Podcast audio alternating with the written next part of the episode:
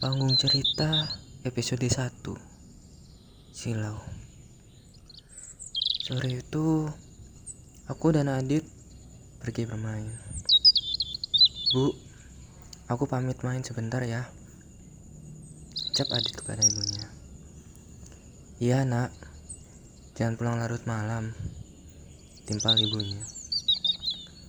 Kami bermain di rumah teman yang halamannya seluas 5 meter. Kami masing-masing membawa mobil yang kami sebut seperti Tamiya. Berlomba-lomba siapa yang paling cepat. Sore itu sangatlah seru sekali. Aku dan Adit tidak berhenti mengobrol sepanjang perjalanan pulang ke rumah. Tiba-tiba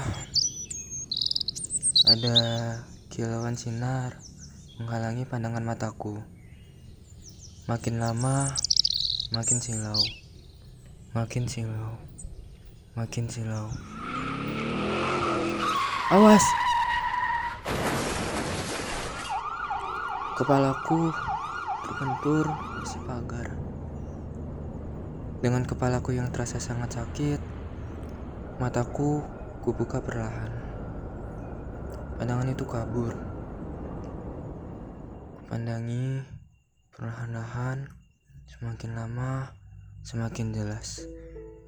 Kulihat bercak darah di mana-mana. Badanku sangat bergetaran. Tak bergerak. Sejak saat itu aku tak pernah keluar petang-petang. Sudah sekitar 10 tahun, Adi telah tiada.